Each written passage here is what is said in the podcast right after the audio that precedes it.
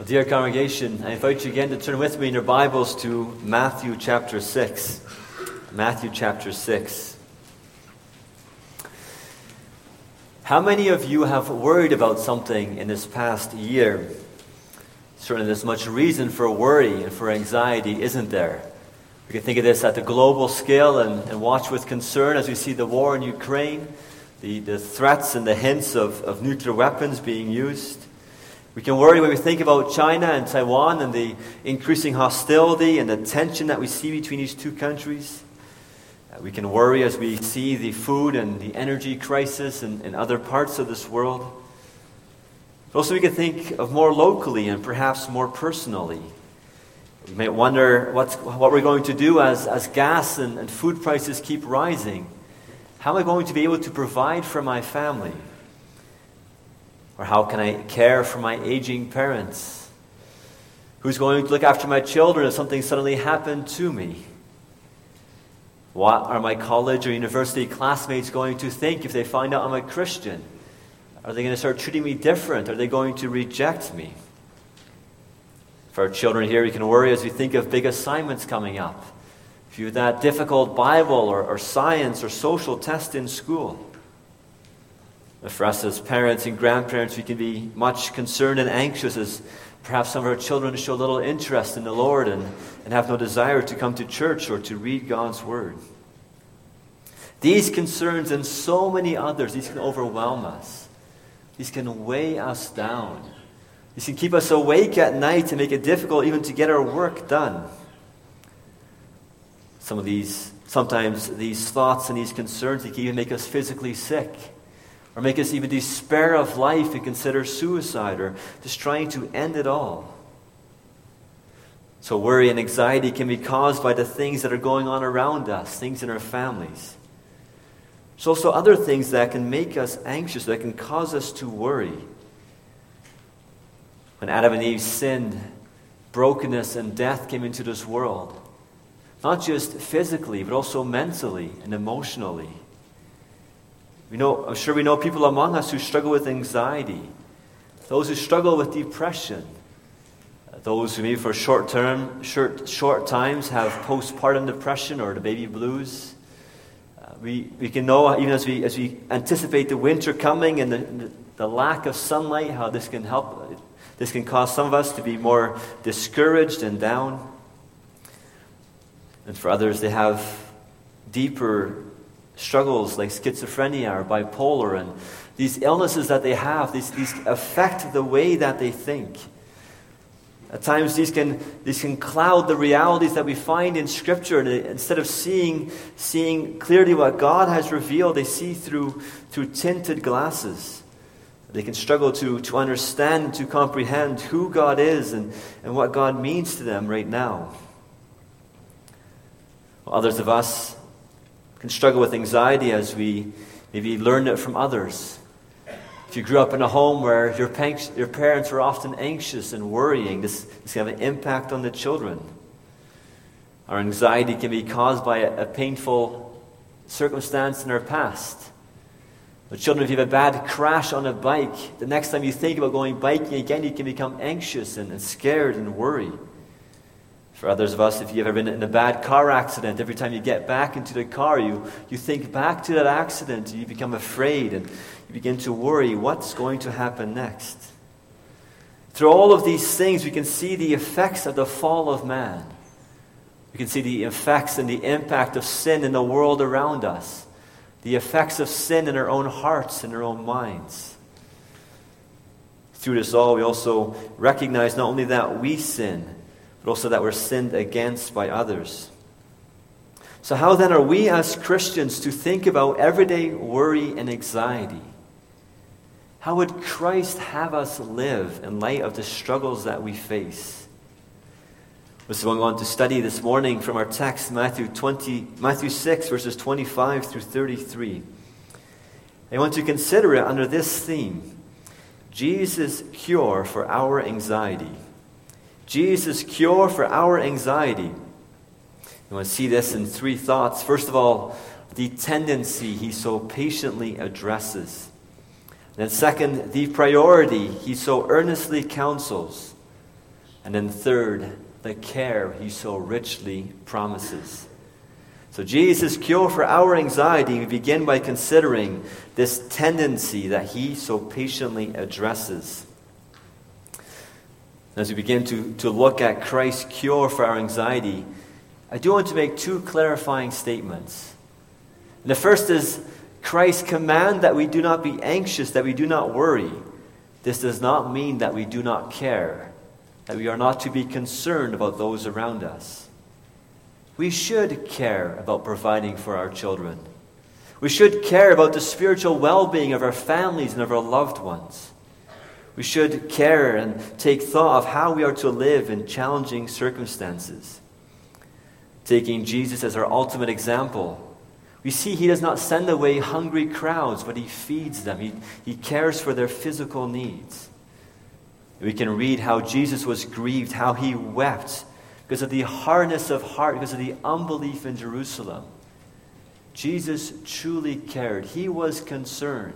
He cared for, for people, for loved ones.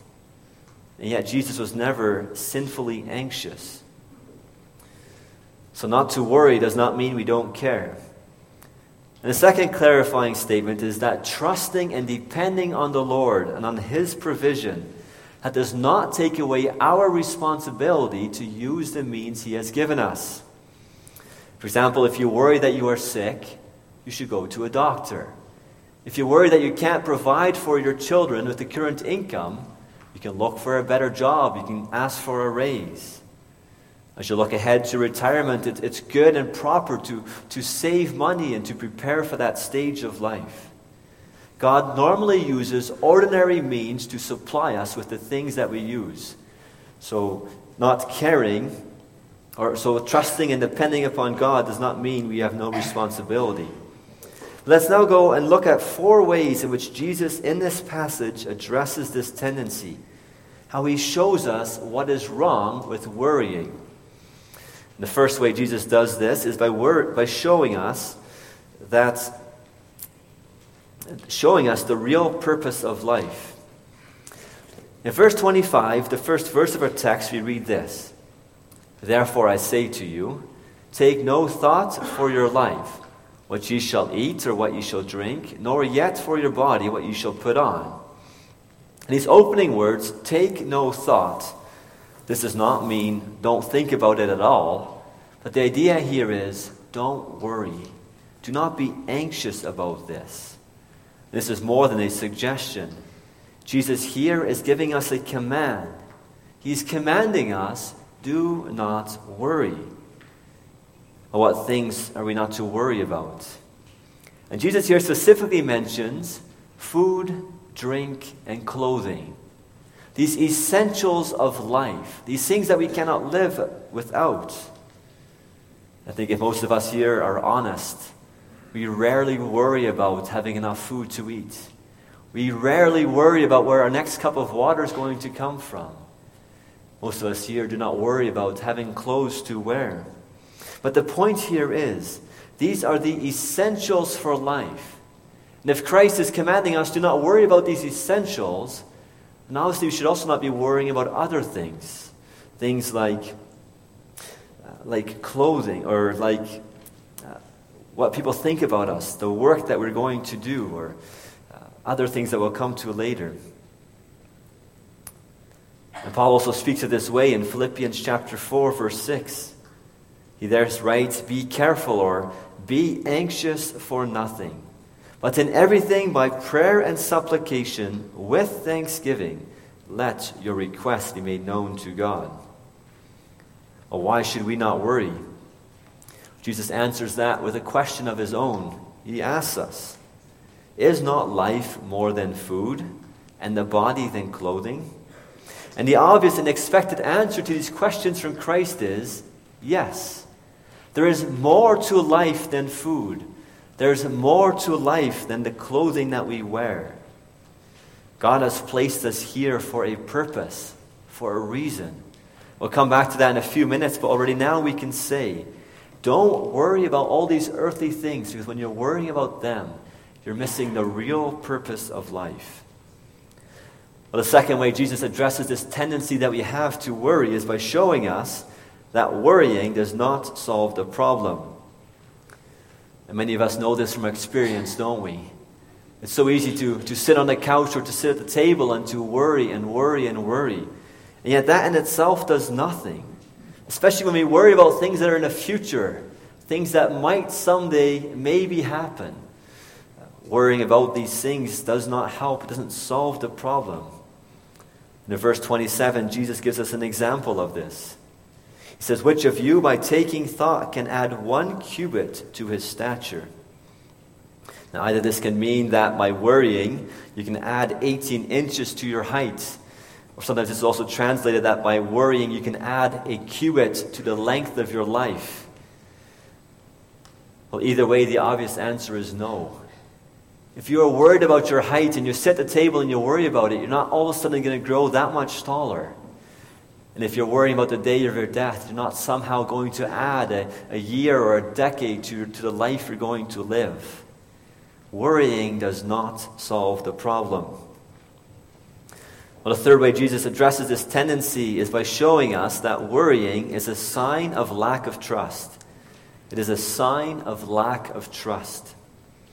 In verse 30, Jesus says, Wherefore, if God so clothed the grass of the field, which today is, and tomorrow is cast into the oven, shall he not much more clothe you, O you of little faith? Notice here what Jesus calls people who worry. O you of little faith. Now, he doesn't say, you of no faith. So when we worry, it's not necessarily evidence that we are not a believer, that we're not real Christians. Yet Christ is saying that when we are worrying, when we're being anxious, we're being of little faith, of little trust. Is this not something that we all have to confess that we're guilty of? Often the things that we worry about, we worry about them, and in the act of worrying, we have little trust, little, little confidence that God is going to take care of it. This rebuke can be painful to hear. Yet, isn't it true that so often when we worry, we're not actively trusting in God? We have, for that moment at least, lost sight of who God is and His care and His provision. Well, the fourth way that Jesus addresses this tendency is by showing us that when we worry, we are acting like Gentiles. We can see that in verses 31 and 32. Therefore, take no thought, saying, What shall we eat, or what shall we drink, or wherewithal shall we be clothed? For after all these things do the Gentiles seek.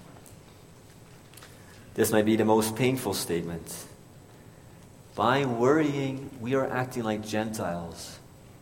Those who do not know God, those who do not have this relationship with God, we're acting like those who bow down before pieces of wood or stone, those who worship gods of their own imagination. And they should be worried.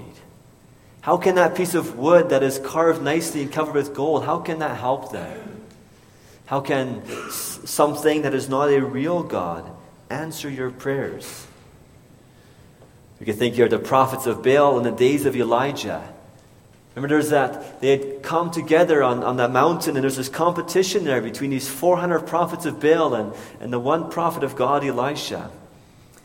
And they were, they were going to pray and, and, and prepare a sacrifice and pray to their God, and whichever God would send fire down from heaven, that was going to be the real God.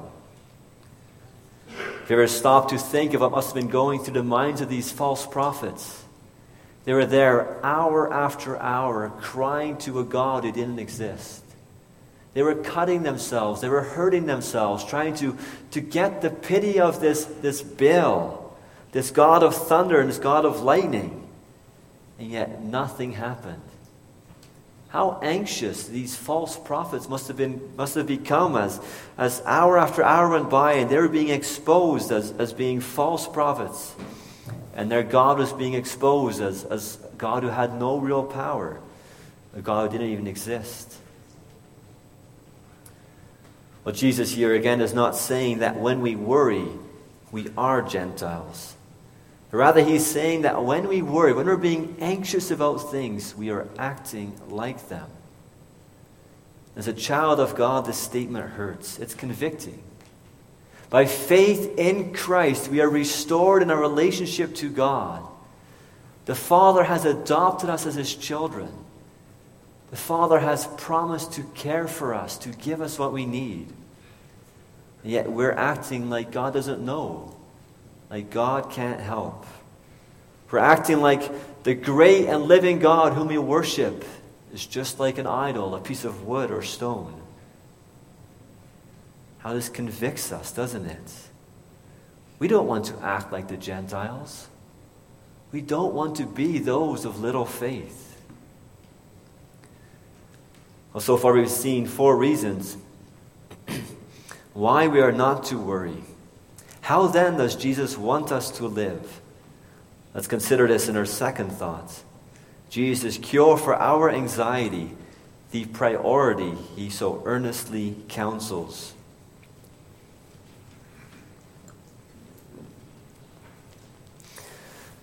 Rather than worrying about our earthly needs, Jesus tells us in verse 33 But seek ye first the kingdom of God and his righteousness.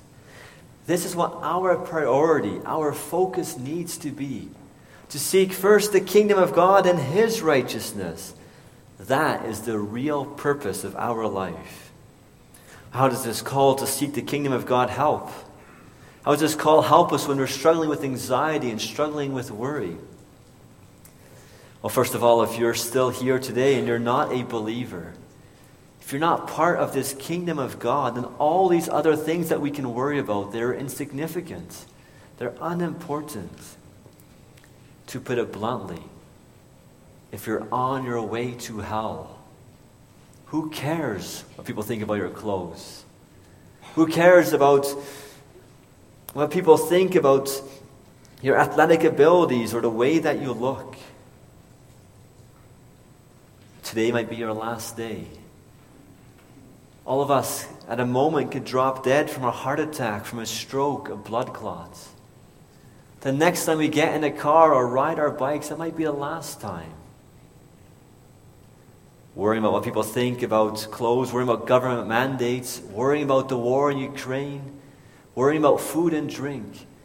As important and necessary as these things are, these are nothing compared to our great need, our need to be right with God, our need to have our sins forgiven, our need to have the righteousness of Christ applied to our hearts and to our lives.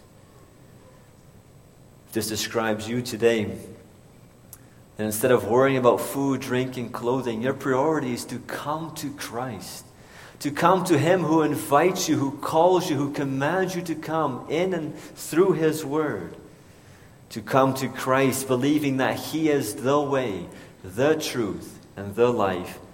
To come to Christ knowing and believing that He receives all who come to Him. That He gives forgiveness, that He gives eternal life to those who trust in Him. But seeking the kingdom of God and his righteousness, this does not end once we are saved. When we know that we, by God's grace, have become citizens of his kingdom, and the righteousness of Christ has been applied to us, we don't then sit back and say, okay, my sins are forgiven, I'm saved from hell, I'm going to heaven, I'm going to live life like I please. No. Once you begin to believe, the Bible tells us that God also, through His Spirit, continues to work in us, to, to shape us, and to mold us. God, through His Word and Spirit, begins to make us more like Christ Himself. To seek the kingdom of God and His righteousness is to, is to begin to produce fruits fruits of repentance, fruits of faith to do good works out of thankfulness to God, out of gratitude to God. It is to, is to put on the whole armor of God, to show forth the fruits of the Spirit. It is to continue to look to Christ and to depend on Him to, to help and to lead and to guide you through this life. To seek The kingdom of God and his righteousness means there's a shift in priorities. The focus is not so much anymore now on me, on, on the things that I want, on the things that I think I need for this life. But now there's an increasing focus on who God is. Begin to think more of, of all that He has revealed to us in His Word His greatness, His holiness, His majesty, His love, His care.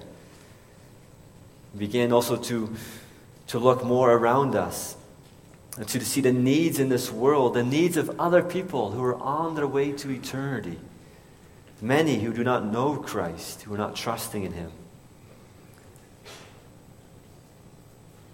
To go on in the Christian life, we need to again and again lift our eyes up away from our problems and to refocus ourselves on Christ and who He is. We need to remind ourselves We need to remind ourselves that God is sitting on the throne, that He is king over all of this world, all of this universe, and that a day is coming when all the rulers in this world, when they will bow their knees before Him, when they will give an account for their actions to the King of Kings and the Judge of the living and the dead. We need to remind ourselves that not a hair can fall from our heads without the will of our Heavenly Father. We need to remember that Christ is coming back, that He is going to right all wrongs. He's going to end all suffering, all pain for believers. And He is going to punish those who reject Him, those who refuse to bow the knee. Congregation, do you struggle with worry? I think if you're honest, many of us, if not all of us, have to confess that we do. We are often anxious. We're often bowed down with the things of this world. And when I look back in my own life to the things, to the times when I worry, I find that so often it's true that this is not a time I'm actively seeking God and I'm not actively focused on the kingdom of God and His righteousness. So often when I worry, it's because God has become small in my mind and people and problems have become big. But Jesus here in this passage are, tell, are telling, Jesus in this passage is telling us not to worry. He's telling us to seek the kingdom of God and His righteousness. We are to look at every situation, every promise in light of the gospel. We face difficulties, we face concerns, we should ask ourselves how does knowing that God is over all things, how does that help me right now? How does God's care help me? How can I trust in that? How can the reality, if I'm a believer, how does that help me to, to go on with confidence and with joy? Well, there's one other aspect to Jesus' cure for our anxiety which he gives us that we have not considered yet. Let's go on to our third thought to consider Jesus' cure for our anxiety and the care he so richly promises. The care he so richly promises. As you've been looking at various parts of our text, you may have noticed that I skipped a number of verses or parts of verses. And really, in this whole passage, there's a lot of emphasis on God's care, His provision. Well, let's read through part of this again, beginning at verse 26. And we read there, Behold the fowls of the air, for they sow not, neither do they reap nor gather into barns, yet your heavenly Father feeds them. Are ye not much better than they? Then in verse 28, And why take ye thought for raiment? Consider the lilies of the field, how they grow. They toil not, neither do they spin. And yet I say unto you, that even Solomon in all his glory was not arrayed like one of these. Wherefore, if God so clothed the grass of the field, which today is, and tomorrow is cast into the oven, shall he not much more clothe you, O ye of little faith? Therefore take no thought, saying, What shall we eat, or what shall we drink? Wherewithal shall we be clothed? For after all these things do the Gentiles seek. For your heavenly Father knows that you have need of all these things. But seek ye first the kingdom of God and his righteousness, and all these things shall be added unto you. There's so much that can be said about these verses, as much that it should encourage us here in this passage. I want to, in this third thought, briefly consider four lessons, again, of, of the promised care of God. And the first lesson of this promised care is that Jesus points us to God's faithful provision for the insignificant. God's faithful provision for the insignificant. Jesus draws our attention to birds to flowers and to grass. He's not just saying, look at them and, and then move on. He's saying, consider them, think about them. Those birds that we see flying through the air, those geese that we can see now as they head south week after week, they don't have barns to store food in. Or in our context, they don't have stocked grocery stores to which they can go and to, in which they can have all their needs supplied. Instead, these birds, they go out day by day looking for food. And we read that God feeds them. And now look at the lilies of the field. These flowers that we can admire in the spring. These flowers with their beautiful petals. Where do they get that beauty from? The passage tells us this is from God. Each one has received this, this beauty from God, and their beauty is even greater than the beauty of Solomon and, and all his glory and all his, all his riches and wisdom. And picture now that grass that grows in the field and the ditches. Right now, everything's turning brown and is dead, but in the spring, we can see billions of little blades of grass. Each one has been clothed by God each one receives this, this care and this source of life from God and it is preserved by Him. This in itself is an amazing fact, isn't it?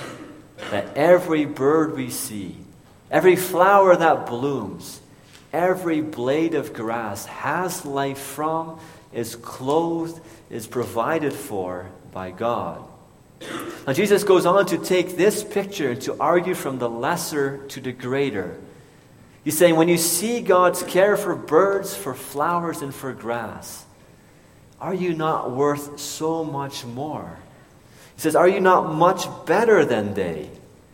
If God so clothed the grass of the field, which today is and tomorrow is cast into the oven, will he not much more clothe you? Both these questions are rhetorical, and the obvious answer is yes. If God shows this kind of care, this kind of provision for grass that is here today and is gone tomorrow, then we can trust in Him to provide for us.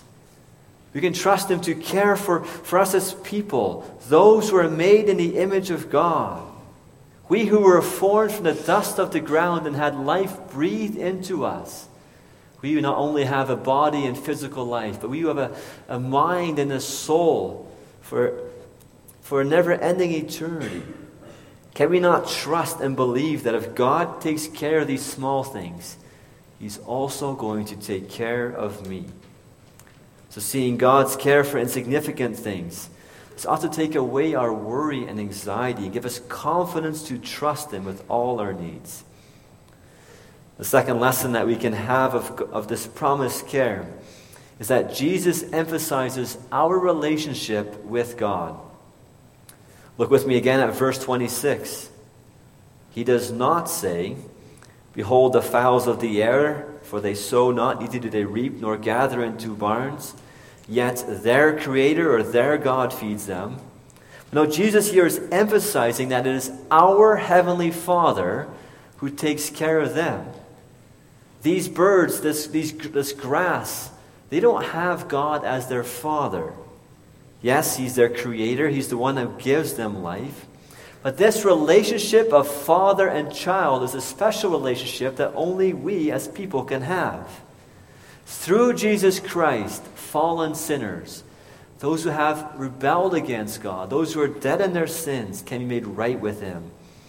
And all true believers are adopted they're adopted as children of God. They're co heirs with Christ.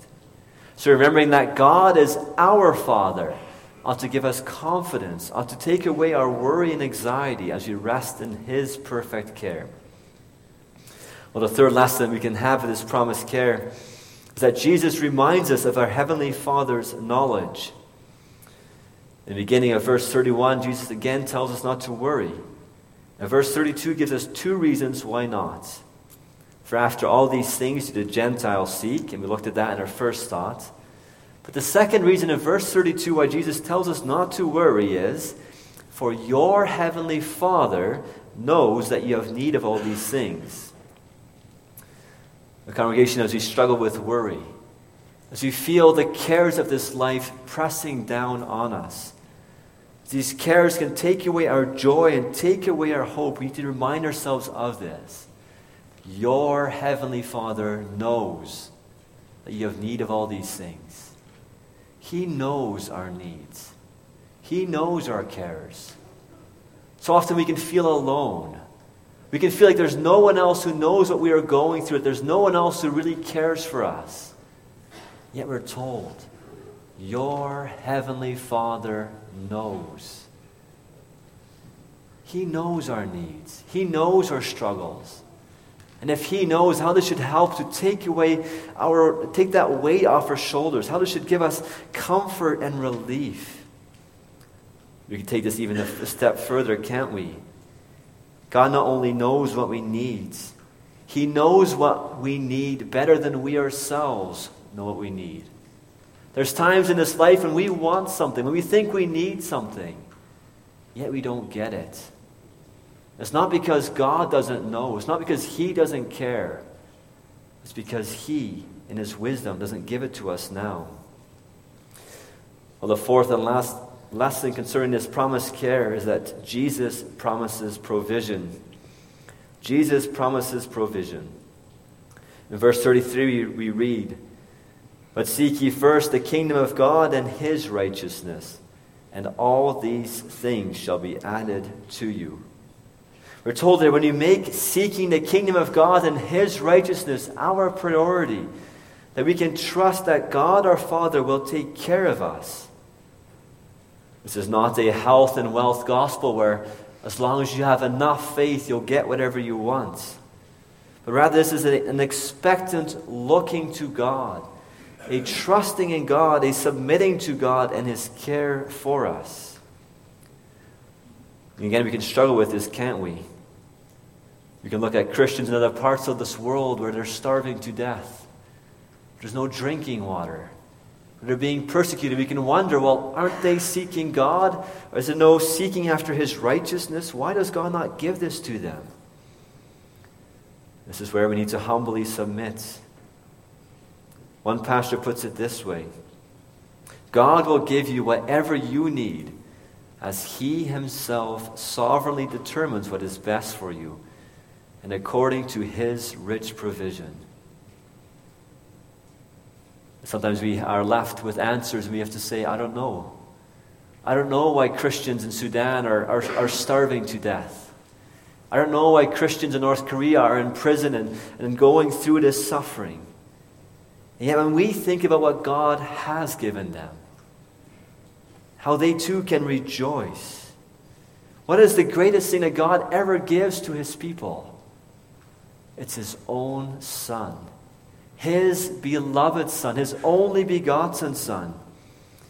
In Romans 8, you read, He that spared not his own son, but delivered him up for us all, how shall he not with him also freely give us all things? The Father did not hold back his son. So when we as Christians or we see Christians in other places suffering, it's not because God doesn't care. It's not because he is unable to give them food or to, to deliver them from persecution. But God, in His wisdom and in His love, He is allowing them to go down these difficult roads. Yet He has given them the greatest thing of all. He's given them His Son. His Son through which they can be forgiven. They, are, they have been saved. And He ultimately in heaven, He will clothe them he will feed them. He will provide them for everything that they need for all of eternity. What love God has for His children. And what confidence we should have to expectantly look to Him, to trust in Him, to love Him and to worship Him. Well, dear congregation, in this passage we see something of Jesus' cure for our anxiety. Not worrying does not mean not caring. And trusting does not mean we sit back and wait for, for God to serve us everything on a golden platter. We have to use the means. And yet, in everything that we do, there should be a kingdom of God focus. There should be a seeking first the kingdom of God and His righteousness. There should be a seeking to serve God, to love God, to worship Him.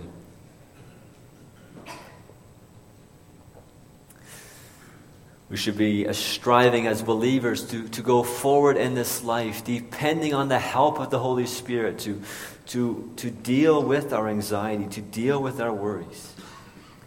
In this passage, Jesus has shown us that when we worry, when we're being anxious, we miss the real purpose of life.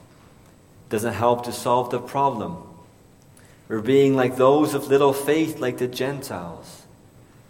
And as we hear this, we can be discouraged this morning. We can hear this command and we can be reminded day after day we fail, we come short. It may seem impossible for us to stop worrying, to stop being anxious. Here we need to remember that the same Lord who commands us to stop being anxious, it's also He who can, who can give us the strength and the confidence to go forward trusting Him. Also to remember. to remember that the finished work of Christ also covers the sin of us being anxious and worried when we shouldn't be. Christ is a complete, a perfect Savior. His blood is enough not only to cleanse us from, from the sins of, of hatred, of anger, of lust, but His blood is also enough to cover the sins of, of insecurity, of doubt, of unbelief, of worry and how this should motivate us, how this should encourage us to always go back to Christ, to go to Him, to confess to Him, Lord, help me not to worry. Lord, forgive me for worrying. Lord, give me strength. And Lord, thank you that your blood is enough to also cover this sin. Next time we are, we are afflicted by worry, let's go back to Christ. Let's remind ourselves of the greatness of God, of His ultimate provision in Christ. Let us seek to glorify God through all that we do. Amen.